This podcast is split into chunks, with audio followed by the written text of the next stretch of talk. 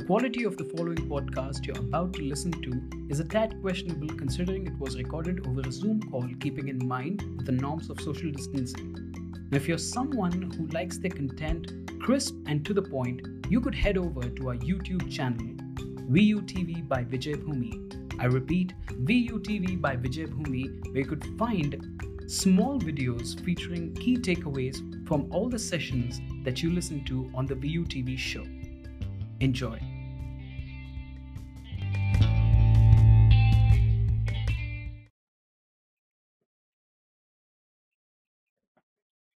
A very good evening to one and all present. Welcome to our pilot episode of our new series on VUTV called Express with Ease with Students Speak. Uh, we are joined by four very, uh, three very dynamic students uh, studying in the various different parts of the country. And it's my honor and privilege to have them on our episode today. So first, we are joined by Mr. Arman Bamzai. Uh, Arman is a senior school student of the International School, Bangalore. Uh, Arman is an avid reader, an avid debater, and is somebody who really has a lot of knowledge on a wide variety of contemporary topics, especially literature topics. So thank you so very much, Arman, for joining us this evening. It's uh, really our pleasure to have you on this episode. Uh, we're also joined on this episode by Ms. Ria Puri. Ms. Ria Puri is a senior at the Shri Ram, uh, School, Mall Street in Delhi. She's an avid reader and writer and often takes part in various Model United Nations. Uh, she's the author of a blog that focuses mainly on youth's perspective on current affairs. So I don't think we could have had a better panelist than her for our pilot episode today. Welcome, Ria. Thank you so much for joining us this evening. Thank you for having me. Uh, we are also joined by Mr. Virat Chaudhary. Virat Chaudhary is a student of Pathway School, Gurgaon. Uh, he's moving to his final year, and he also happens to have a very avid interest in theater and is an avid reader. Thank you so much, Virat, for joining us this evening on this pilot episode of ours. Thank you for having me. Great. So for all our uh, for all our viewers joining us today, uh, we are going to make this session as interactive as possible. We have three students who have been experiencing online education for the past three months. Uh, please make sure that you ask us a lot of questions. You will notice that there is a chat box that is available on your right. So make sure that you interact with us. If you have any questions during the session, feel free to shoot it out there. We're going to be taking it up in our audience Q&A round.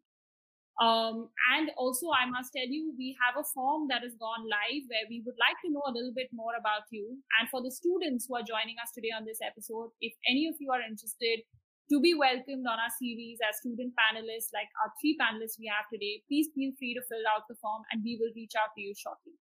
So without further ado, let's get into this episode.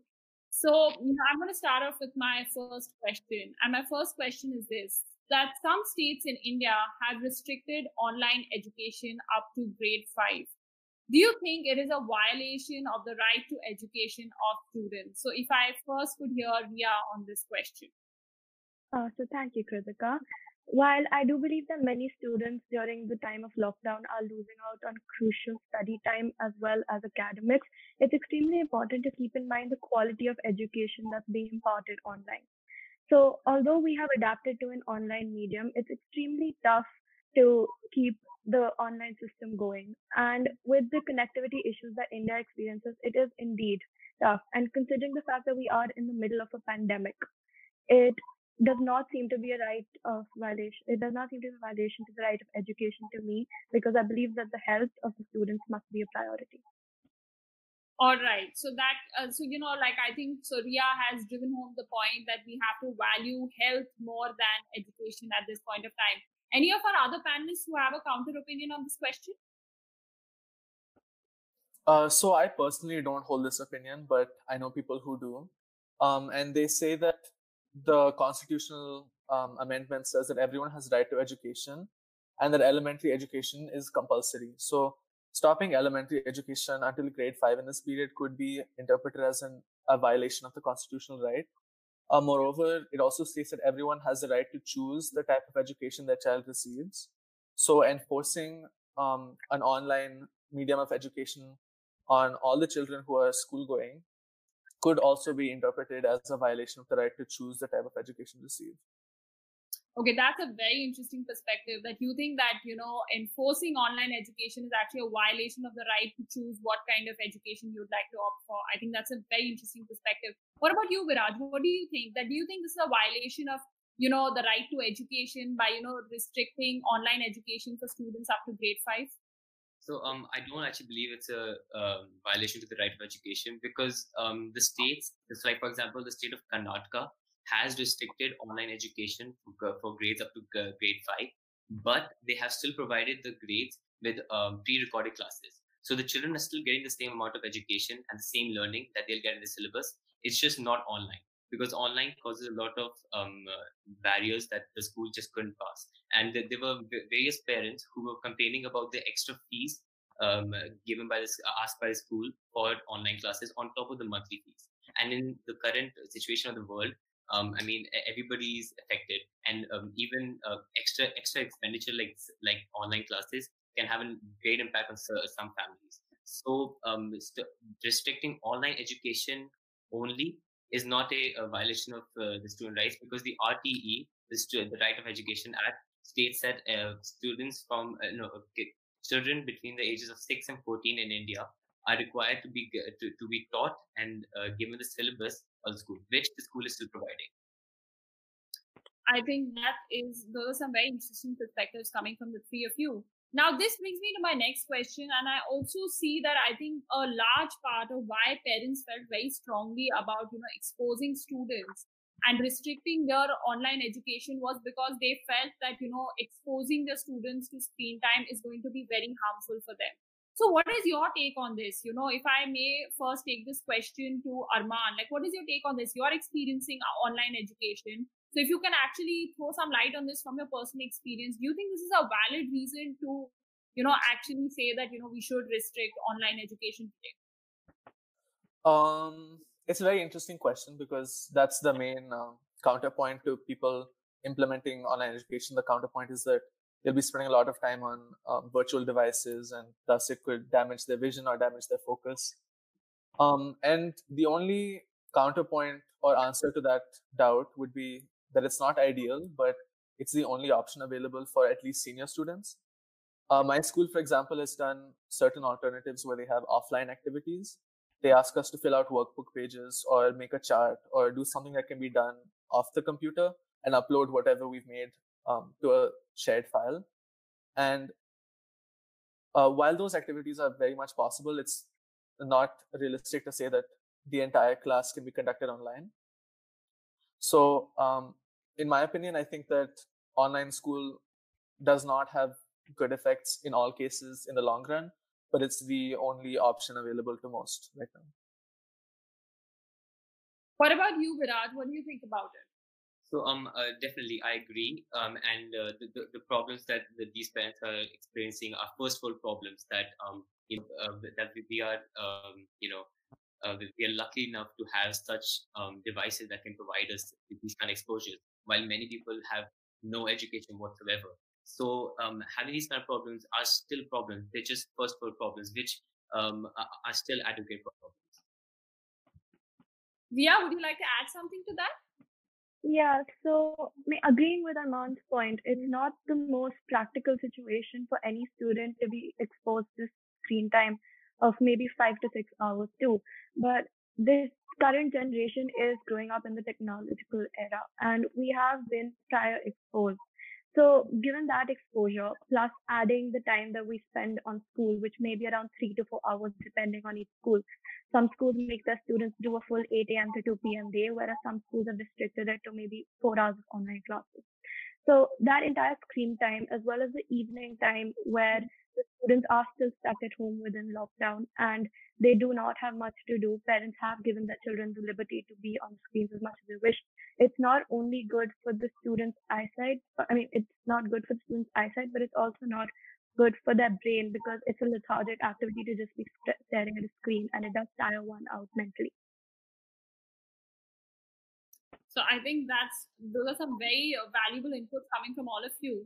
Now, you know, I think this is going to be the moot question of today's discussion. which is that do you think that remote learning can replace traditional schooling in India? I mean, what is it that you have gained out of your experiences? So, if we can hear from Arma, uh, from uh, sorry, I'm sorry, Viraj first on this.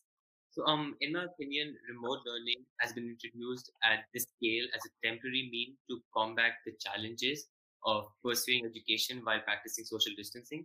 So, um, traditional learning doesn't just empower students with bookish knowledge, but also equips the students with valuable life skills and um, through social constructs. And in my experience, remote learning, um, I missed out on harnessing some skills as well as some learning methods uh, like practical for science and sports and many others. Arman, what do you think about this? Um, I sort of had a different opinion on it uh, because, in my view, online schooling could be a good alternative for those who have to stay at home as well as uh, receive an education. For example, people with um, home commitments such as caring for their siblings or starting to earn from a young age. If we could implement online schooling in those cases, it could be a valuable alternative for them to continue their education. Um, however, I don't think it's viable as a long-term solution in every case because uh, most of the teachers in the system are not experienced with um, such mediums of learning, and um, as such, they wouldn't be able to conduct all classes all the time um, as such. Ria, would you like to uh, share your answer to this question with us? Yes, Kritika. So I believe that um, so I believe that India in today's day and age is not advanced enough to carry out proper online learning that say a developed country such as the United States may. But the but we do see that an online and digital revolution is coming our way. So maybe 10 years down the line, things will be completely different. But today, if we're looking at the perspective that the students are currently going through, then we face connectivity issues. And this isn't only in the rural areas, but as well as the big cities.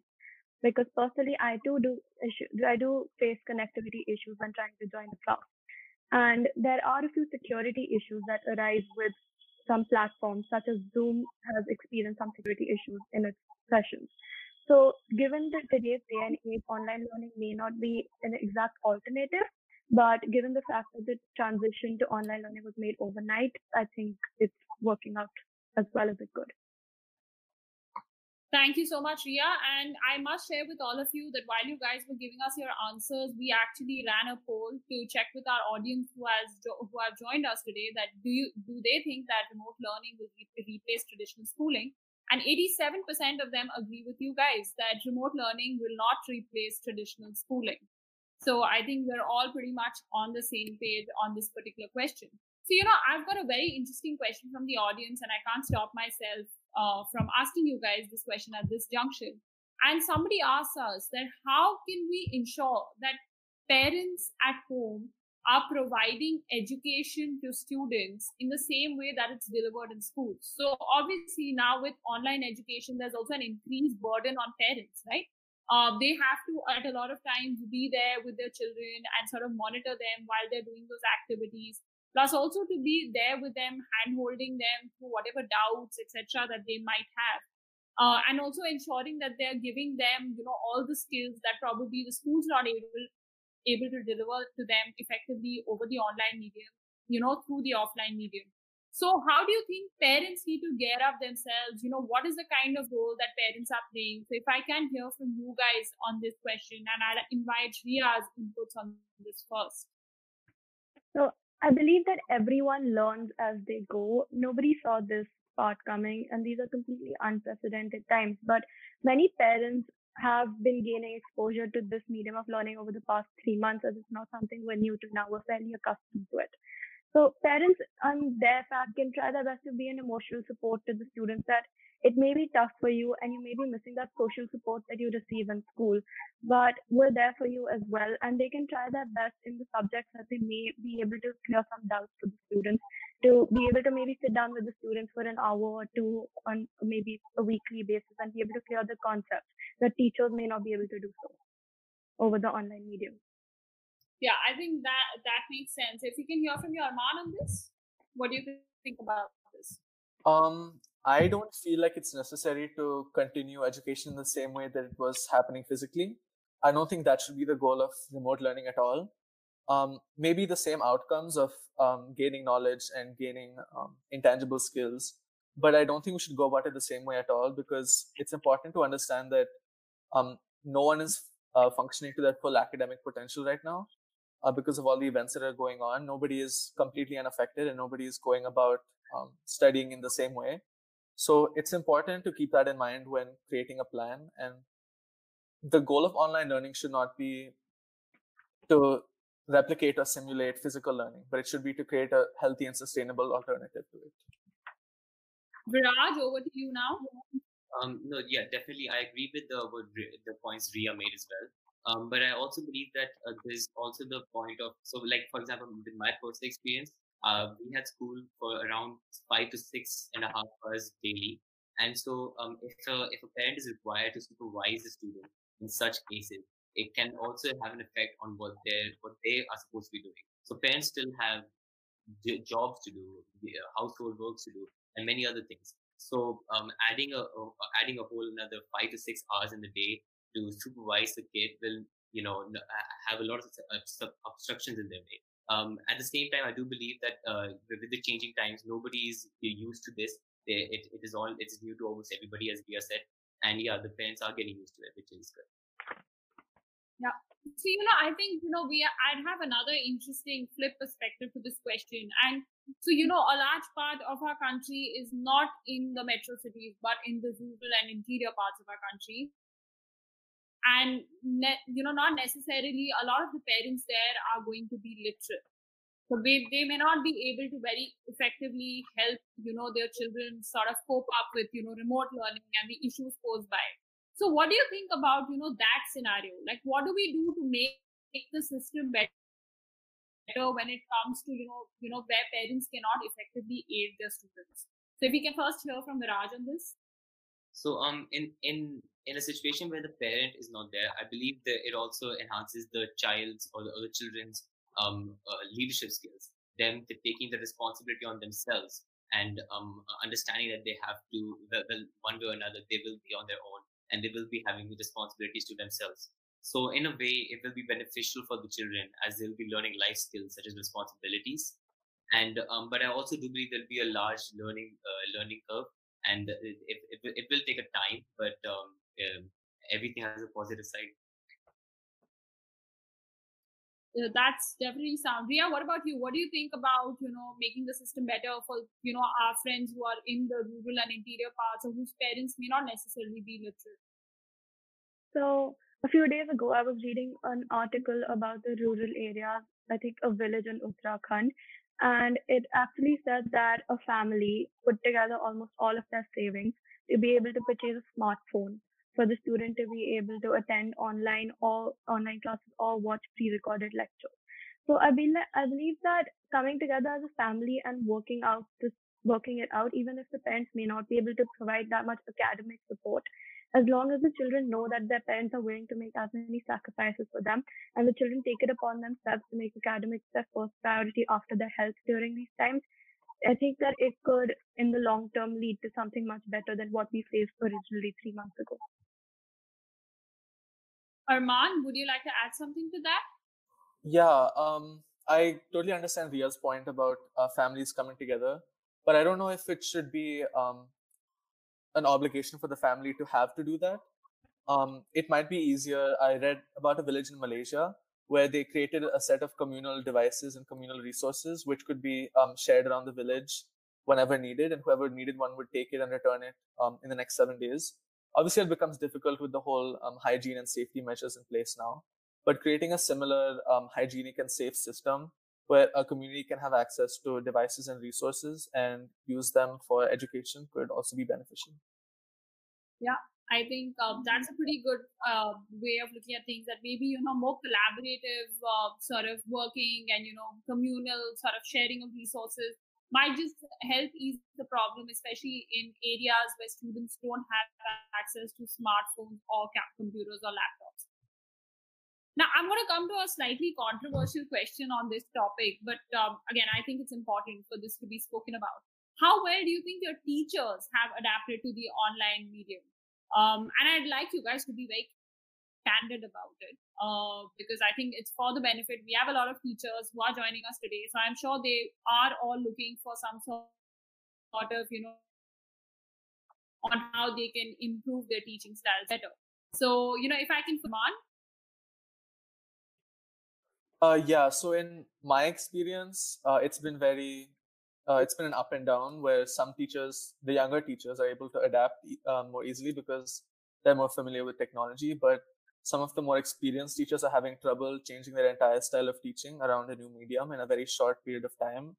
So um, I think it's important to support the teachers just as much as we've supported the students, because um, you know in the past the focus has been on making the students feel at home and helping them learn better. But um, maybe we should focus equal resources on helping the teachers teach better. Uh, what about you, Ria? What do you think about this? How can teachers, you know, be more effective on the online medium? So I think that it may vary from subject to subject while keeping in mind the age of the teacher. I completely agree with Arman's points that, you know, the younger teachers would be would be better adjusted to the technology and the online medium. However, that might not be the same for the rather middle-aged teachers. But it also may vary from subject to subject. Like a humanities subject like history maybe might be easier to teach online. But a subject like math all schools may not be able to go through with it because that's something that requires attention. So maybe that's something that needs to be kept in mind. But I feel like as for my school, the teachers have adapted very well to the online medium and it's going, it's going as well as it could. What about you, Viraj? What do you think about this question?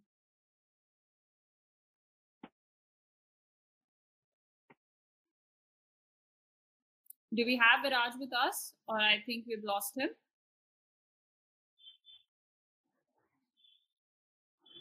I think we've lost him, right? Yeah, I think so too.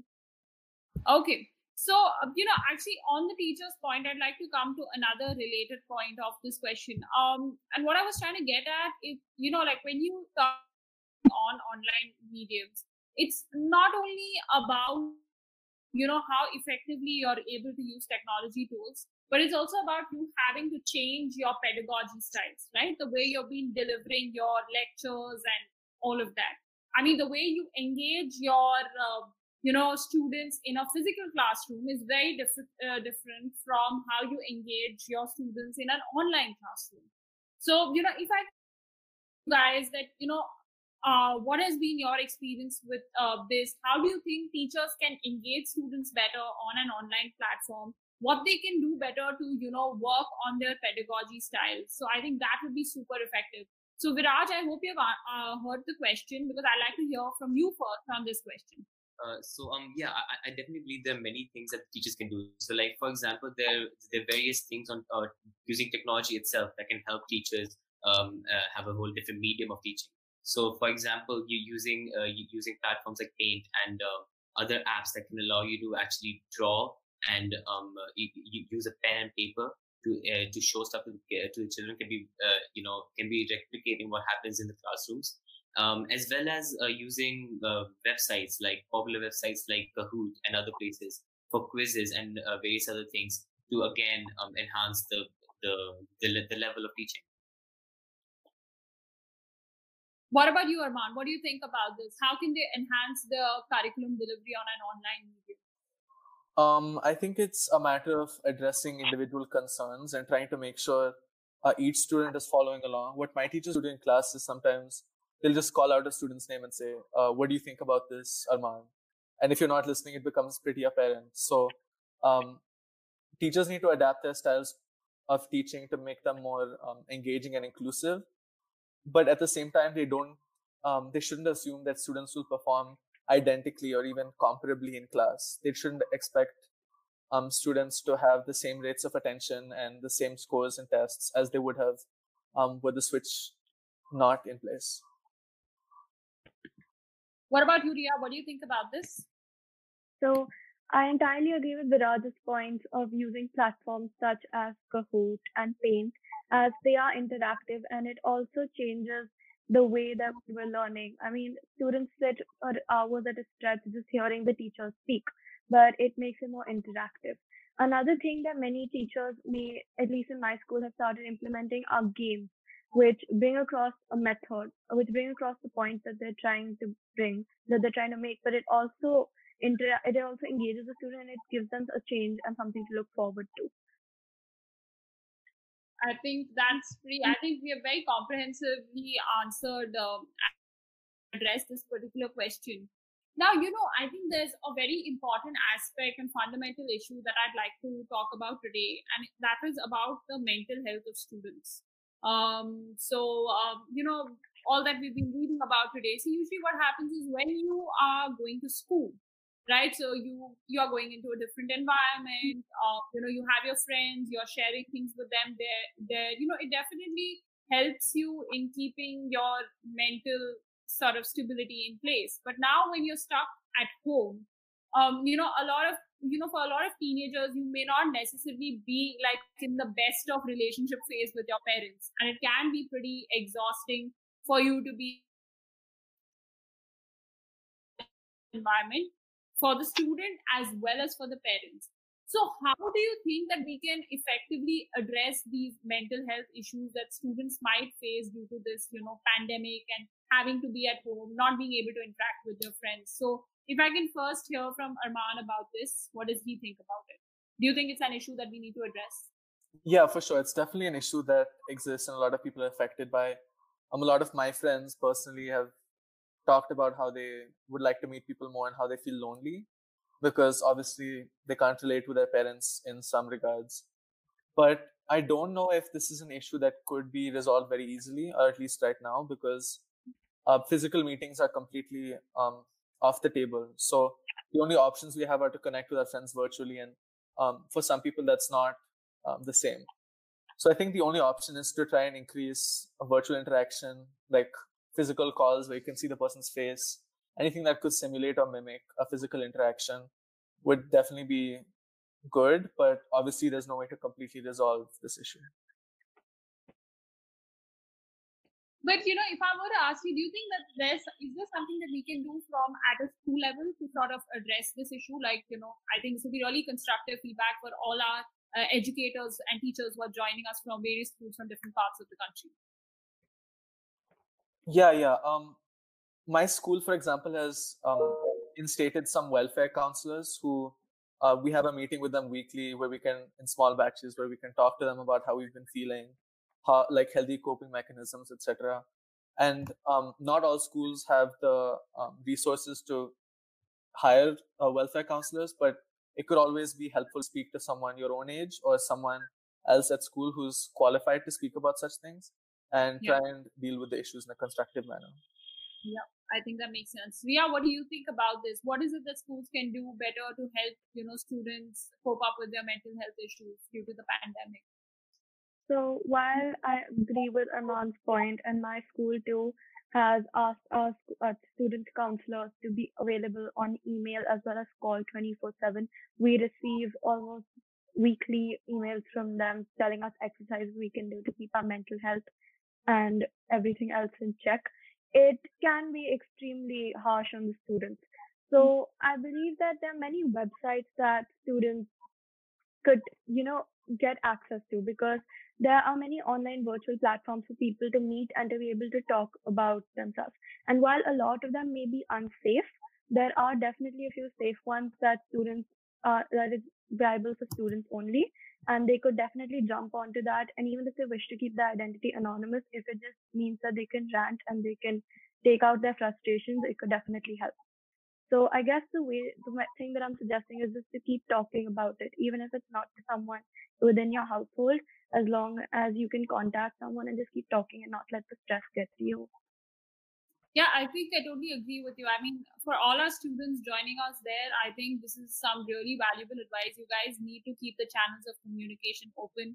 Um, it's really very essential in these times when generally everybody is facing frustration, anxiety. It's important for you guys to be vocal about what's going on in your mind, uh, to seek help from wherever it is coming from, whoever you feel com- comfortable in expressing yourself to and for our school uh, educators out there, I think it's really important. Some, you know, very constructive, um, you know, advice coming in from these guys that, you know, it's important to keep your school counselors, um, you know, stationed and available at all points of time in the day and the night so that if students are feeling any sort of anxiety and frustration, we can reach out to them.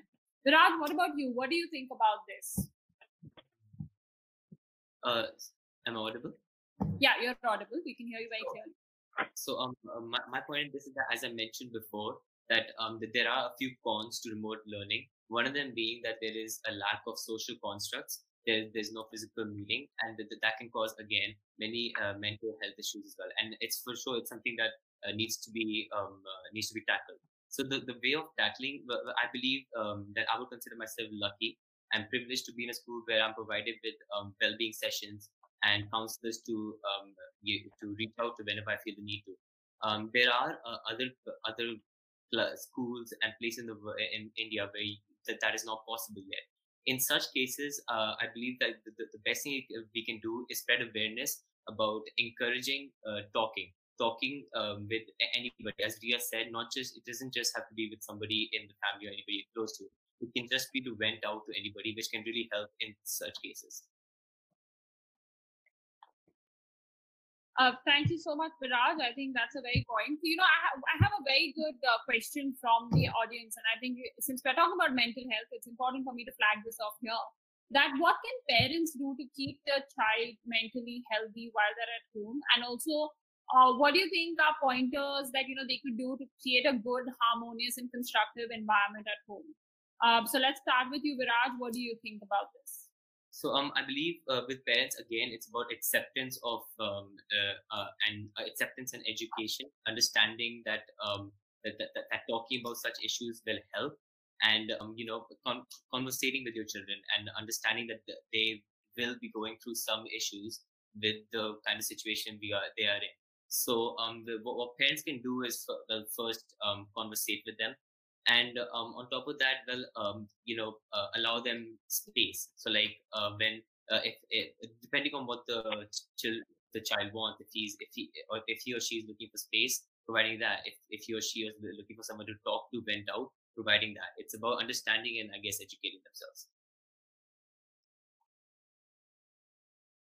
What do you think Ria? how students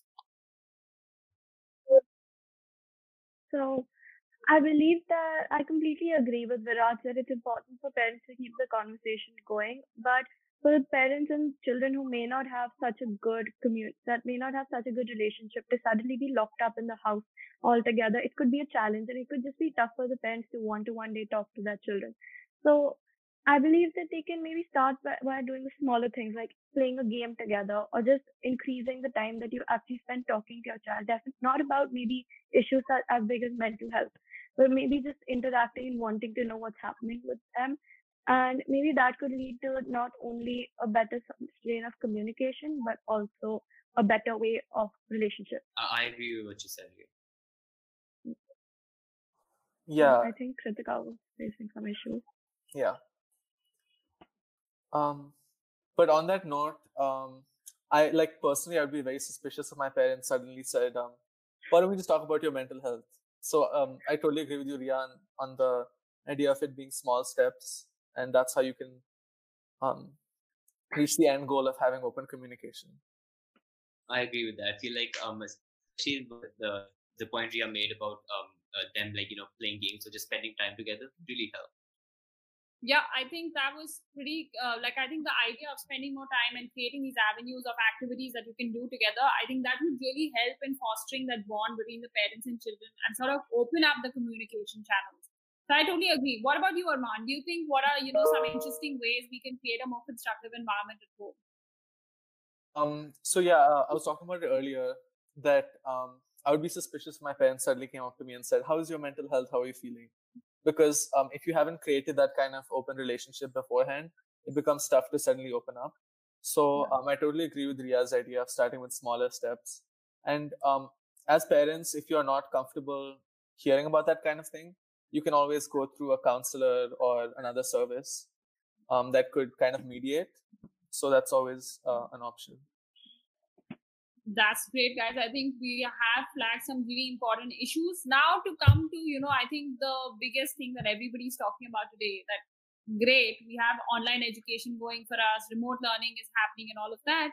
But in a country like ours where internet is a matter of privilege, how do we deal with accessibility issues? I mean, I if I if I remember correctly, you know, I read somewhere that only 8% of the households in India have access to a good and strong internet connectivity. So, you know, in a situation like this, how do you uh, ensure that learning and education is uninterrupted for all the students in our country? So, first, I'd like to invite Arman to share his answer on this question. Yeah, so I think uh, the obvious solution would be oh, let's just solve the internet connectivity issue and then we can start um, remote learning. But it's uh, very, very difficult with, as you said, if the numbers are that low. So the first step would probably be creating offline resources that you could use, um, creating workbooks or resources that students can fill in, or um, pre-recorded things that you can uh, view on TV. And uh, I know one school in Vietnam started a thing where um, they have a workbook to fill in students, um, and they all send it off to a certain address where a teacher marks them and sends them back, and it's all completely safe and sanitary. So um, doing something offline like that could definitely um, alleviate any issues that um, sporadic connectivity could cause. What about you, Viraj? What do you think? How can we address issues of internet connectivity in a country like ours? Right. Um, I agree with uh, what, what Arman said now. Um, but also, um, so in a country like ours, where you know immigrant workers were and and a large amount still are living day by day and had nothing to eat, uh, when confronted by a lockdown for their children having access to devices that are compatible for remote learning is simply a luxury. That, that's not accessible to masses. And as you mentioned 8% are not even uh, open to internet connections. So um and so a responsible citizen of our country what i can do is to you know share our, my resources uh, with, with under with the underprivileged as much as as i possibly can. So, you know, providing whatever help I can. But as a country, I believe um, pinning it on the government will not just solve the issue. That's a that, that's an opinion that people can have that, that um,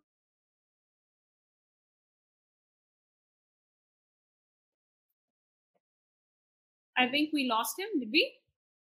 Yeah. Uh, the, the public-private companies can you know partner up and like like you said, Jio can uh, you know partner up and help the, these minorities, as you said, the eight percent, um, and, and the, the rest uh, of um, ninety-two percent, and you know increase the uh, increase not just the internet accessibility, but also uh, provide um, other mediums like uh, offline mediums that uh, Arman mentioned, like the Vietnam system. Right. So, I mean, so Arman's flagged off, you know, the the need to uh, sort of work on our offline modes um, you know, Viraj has highlighted an increased role of public-private partnership to, you know, increase access to internet connectivity. What do you think, Ria? How do how do we resolve this problem today as a country? So I agree with Viraj's points that we can share our resources. One of the drives run by the parent association of my school were collecting devices that may be even a little damaged but still usable, and the parent association would get them fixed and they would provide them to rural to the rural areas where maybe even two three students who are a part of the same family or a part of the same grade and live nearby and know that there's not no such danger of get, contracting the disease they can share it together so i believe that Jio for example, when it was launched in 2016, it completely changed the face of digital India. And India received so many users in India and so many spots received Wi-Fi connections that would that we perceive would never be possible. So I believe big institutions such as Jio could maybe focus educational platform and provide and give their resource and help help the educational department with their resources and maybe plan an alternative that could help students who don't who don't have access to the internet because we are honestly privileged to have so. Yeah, I think I totally agree with you on this. Now, you know, there's another very interesting thing. So, you know, everybody who delves in the area of online education, and this is, I'm talking about even like pre pandemic times, uh, you know, everyone would believe strongly that um, online education actually augments personalized learning. What do you guys think from your experience? If I could first hear from Ria, uh, do you think that you know online education actually uh, augments personalized learning for students? So I believe that online education is definitely not as personal as a real life classroom situation would be. Teachers many students, because of unstable Wi-Fi connections, even in big metropolitan cities, keep their videos off, and teachers don't know how much they're actually assimilating through. Teachers, obviously, they aren't able to correct notebooks as such. Some schools have started implementing the system of online homework, of submitting it through emails and other forums, but it's not the same as for a teacher to sit down and open a notebook and to be able to see the progress of the child that they've made. And obviously, online corrections is also difficult for teachers. And I also believe that one more thing is in reality, when a teacher teaches a student, they can look at the faces of the students and just understand how much they are getting and how much of the concept is clear to them. But that's not the case with online education. They, the teachers can't go to each student and clarify their doubts the ways that they can in a real situation. I think I agree with you. What about what do you think about it, Arman? I think uh, Ria made some really good points, and um, for senior school, especially, I don't think learning is any more personalized. In fact, I think it's exactly the same because we're following a very, very rigid syllabus that you have to cover a certain set of points and then you're done. But um, something like junior school, like seventh grade or eighth grade, which doesn't follow maybe a particular um, board or syllabus, um, it's definitely an opportunity for it to be more privileged, uh, not privileged, uh, personalized. Um, although I don't know if that's been implemented, it's definitely an opportunity to move towards that. And um, when creating lesson plans, it's important to now take attention of the students' interest because that's how you ensure that a student will do the work and show up to the classes and do everything expected of him or her. Absolutely. Viraj, do you think differently on this issue? Uh, no, I, I, agree with what Ria said. And um, well, okay, so I believe the online mediums are not as personalized, obviously. Um, but this, so, so that's caused because of uh, a number of virtual barriers which hinder the interaction between teacher and student which links back to um, Arman's old point about the teacher not you know um, believing even that, um, that that your internet might not be working or xyz um, and in, in addition some students prefer or are more benefited from a different method of learning like such as visual hands-on and auditory and like the, these kind of methods can be difficult to impossible to accommodate with a, a remote learning platform.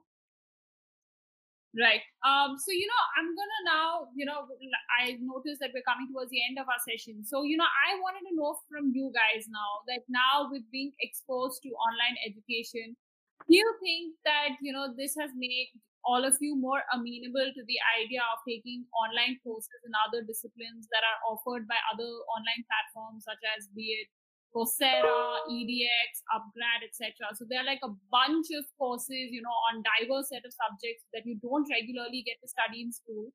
But obviously earlier there was, you know, this hesitation in the mind of students that, you know, online courses, you were not even exposed that much to online education. But now with being exposed to online education, do you think that, you know, it's made you more open to the idea of taking these courses? If any of you guys have taken the courses, would you like to share your experiences with us here? Because we have a bunch of students who have joined us. So I think it's going to be very inspiring from them also to hear from you guys and sort of, you know, make up their mind if they want to take up these courses. So I'd like to first ask Viraj, what does he think about this?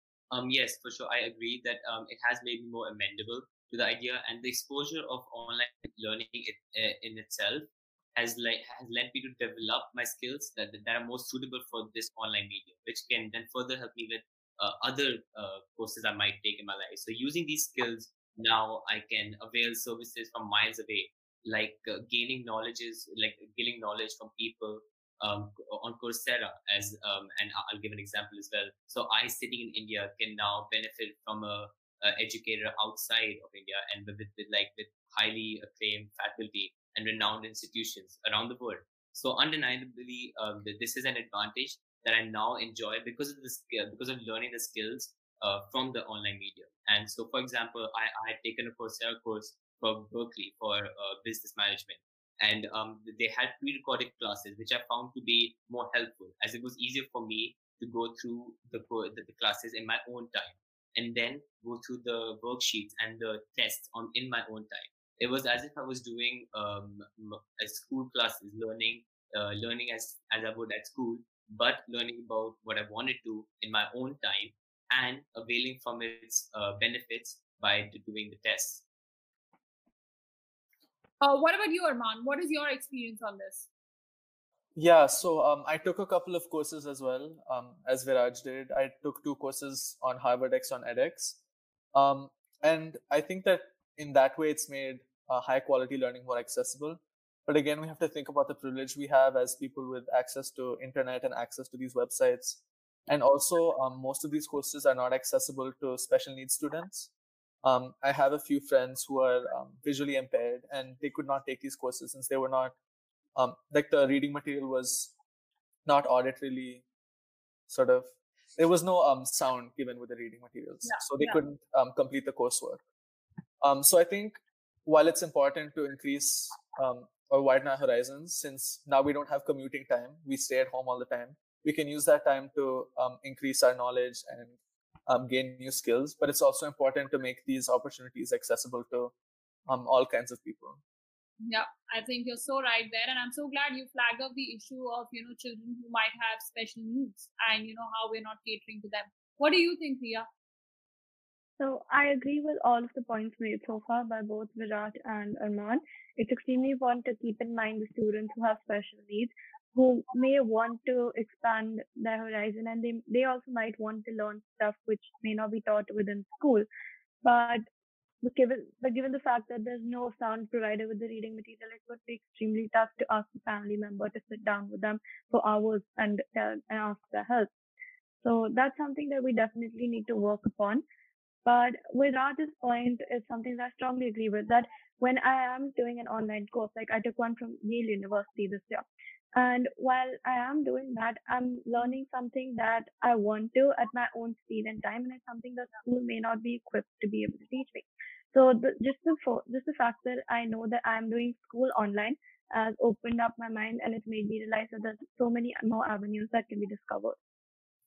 I think, you know, that's some really valuable stuff coming from you guys. Now, before I close the session, I have my last question to you guys, and I think this is slightly a loaded question. So, India is known to have a low gross enrollment ratio, especially when it comes to higher education institutions. Um, and also, one of the biggest reasons of this is affordability of higher education. So, do you think digital education is going to be India's answer to improving our gross enrollment ratio? As well as do you think that you know digital edu- uh, education will, will actually help make education more affordable in india so ria if you can start off first So, from my own experience, coming from a private school from Delhi, the tuition fees that you would be paying to our school has definitely reduced if we're going in terms of affordability from online education. But it's not such a big specific amount. So, there would only be certain areas that would be reduced, such as the bus fees or maybe the lunch money. But affordability may not be so much in the question, but definitely I see a di- digital revolution coming as a citizen of a country. And I feel like in a few years, we will be advanced enough to make digital education, if not an alternative, then definitely something that can work side by side along with normal schools. So say a student is not feeling well enough to attend school that day, then by the time that we are moving forward, there may be an alternative for them to be able to sit in class through their own houses.